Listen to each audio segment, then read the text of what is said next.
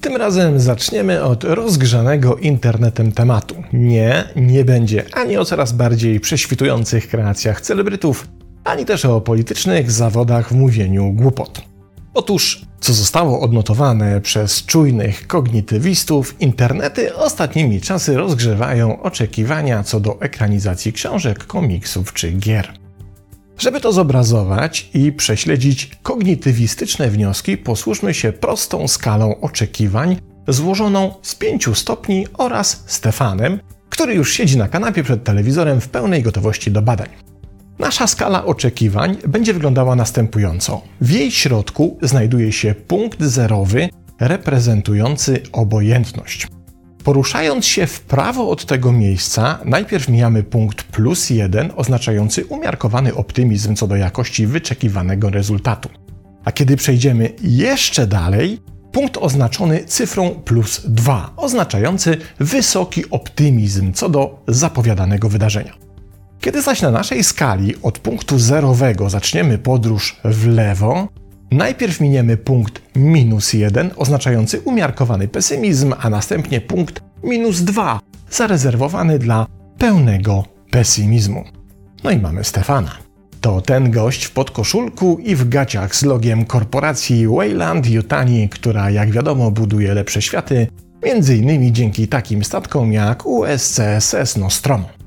Stefan ma przygotowane chipsy i kawę w kubku o objętości małego wiaderka, więc jest gotowy do akcji. Na początek pytamy Stefana o serial Wiedźmin Rodowód Krwi.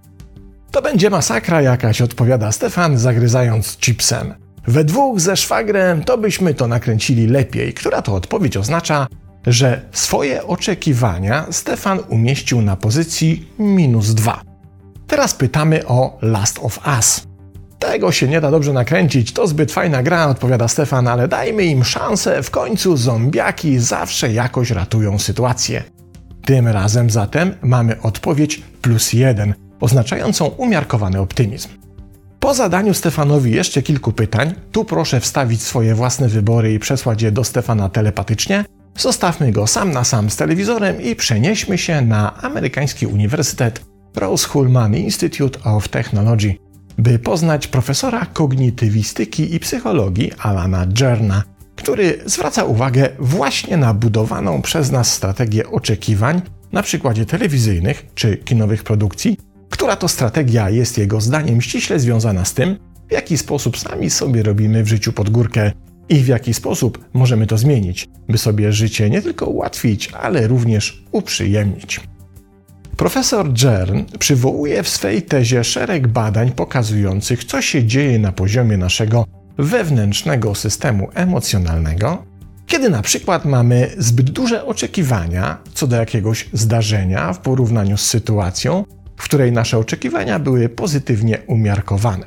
Otóż w 2015 roku naukowcy z Katedry Informatyki Uniwersytetu w Kopenhadze przeprowadzili badania relacji pomiędzy oczekiwaniami a rzeczywistym doświadczeniem tego, co było oczekiwane w kontekście użytkowania gier komputerowych. Zadaniem 176 badanych było zagranie w grę online pobraną ze strony internetowej prezentującej gry w rankingu ich ocen przez pozostałych użytkowników. Część badanych otrzymała do testów grę z dołu listy, czyli nisko ocenianą, a część z góry, czyli wysoko ocenianą, co wprost wpłynęło na to, w jaki sposób sami gracze konstruowali swoje oczekiwania przed rozpoczęciem gry. Przy czym oczywiście było to efektem manipulacji badaczy, którzy celowo zmieniali początkową ocenę gry, by zobaczyć, jaki to będzie miało wpływ na jej końcową ocenę.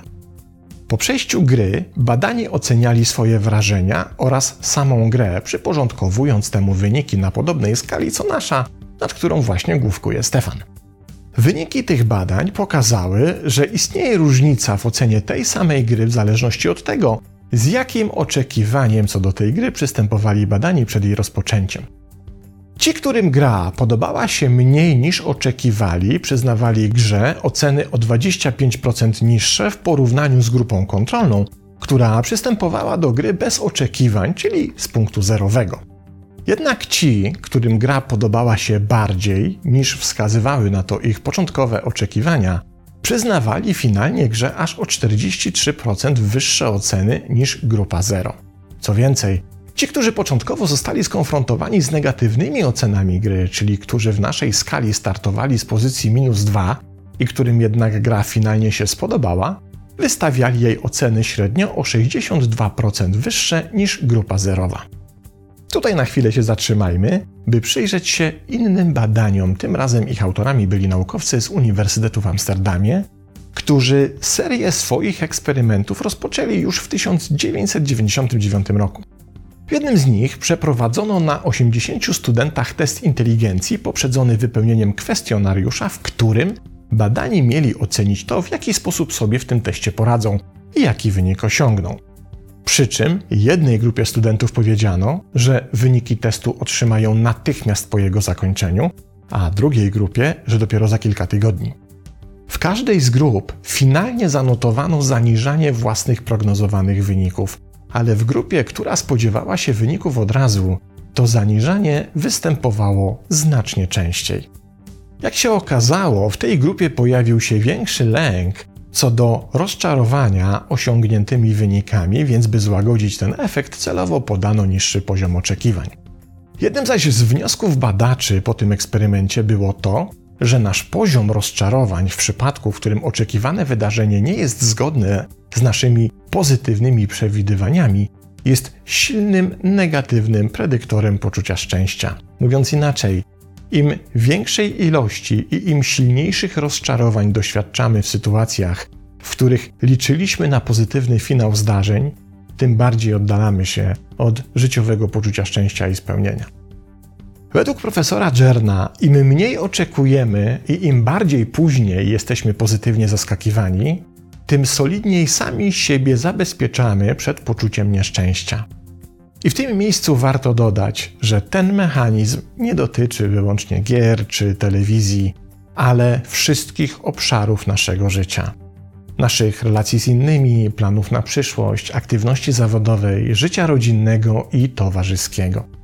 Całego spektrum naszej aktywności występuje wszędzie tam, gdzie pojawia się jakakolwiek pozycja startowa przed dowolnym zamierzeniem czy dowolną oczekiwaną sytuacją. Funkcjonujemy po prostu w taki sposób, że za każdym razem przyjmujemy jedną z pozycji startowych określanych przez naszą własną skalę oczekiwań. Oczywiście umieszczenie przeze mnie na niej jedynie pięciu punktów miało na celu jej znaczne uproszczenie na użytek naszych dzisiejszych rozważań. W rzeczywistości każdy z nas indywidualizuje swoją skalę oczekiwań ustawiając na niej dowolne potrzebne ilości miejsc i punktów. Jednak jedno w tych skalach jest niezmienne. Wszystkie posiadają miejsce oznaczone cyfrą 0, gdzie zlokalizowana jest obojętność wobec przyszłych zdarzeń oraz wszystkie zawierają pola negatywnych, jak i pozytywnych oczekiwań. I co najważniejsze, właśnie te miejsca, a dokładniej mówiąc te, z których zazwyczaj korzystamy, wywierają potężny wpływ na jakość naszego życia. Idąc zaś tropem profesora Dżerna, moglibyśmy powiedzieć, że najlepszym w tym kontekście wyborem jest ustawienie się na jak najdalszym lewym krańcu skali, gdzie znajdują się najbardziej negatywne oczekiwania. Bo przecież wówczas istnieje największa szansa na to, że będziemy zaskakiwani pozytywnym finałem którego się nie spodziewaliśmy, a to według pana profesora najlepsza recepta na szczęście. Problem jednak w tym, że kiedy ustawiamy się na pozycji startowej na lewo od zera, to ma to swoje koszty. I cierpliwość naszego otoczenia na naszą zrzędliwość w takim wypadku zdaje się być jednym z najmniejszych haraczy, które trzeba w takiej sytuacji zapłacić. Pierwszym zaś jest motywacja, którą tym bardziej tracimy wobec jakiejś aktywności lub uczestnictwa w wydarzeniu, im bardziej negatywne oczekiwanie budujemy w stosunku do tej aktywności czy wydarzenia. Im zaś dalej w tym względzie odsuwamy się w lewo, tym większe prawdopodobieństwo, że spadkowi motywacji zacznie towarzyszyć drugi koszt, którym jest autosabotaż, bo z punktu widzenia systemu wobec nieuchronnej porażki lepiej jest się zabezpieczyć i jej zapobiec, co w takiej sytuacji staje się zrozumiałym mechanizmem obronnym. Jakie zatem miejsce wybrać na skali, by zagwarantować sobie finalnie optymalny efekt? Aż korci, by postawić na punkt zerowy. Ale to miejsce zostało już zaklepane przez mistyków i sanyasinów podróżujących duchową ścieżką, którym udało się wyzwolić z pułapki samsary. Jeśli więc póki co nie zamierzamy lub nie dajemy rady do nich dołączyć, najlepszym rozwiązaniem pozostaje punkt plus jeden, czyli ostrożny i umiarkowany, ale jednak optymizm. Wtedy profity nie są może największe, ale przynajmniej nie ma kosztów ubocznych, które mogłyby pogrzebać całą strategię. Na koniec pora zajrzeć do Stefana i sprawdzić, jak mu przebiega badawczy eksperyment. Niestety Stefan ku naszemu oburzeniu nie ogląda ani rodowodu krwi, ani też Last of Us, tylko serial Dlaczego nie Evans. No jak to Stefan? Pytamy, nie zniechęcił cię brak panny Marple? Na początku tak, odpowiada Stefan, ale za to jakże przyjemnie mnie zaskoczyła Lady Francis. Pozdrawiam.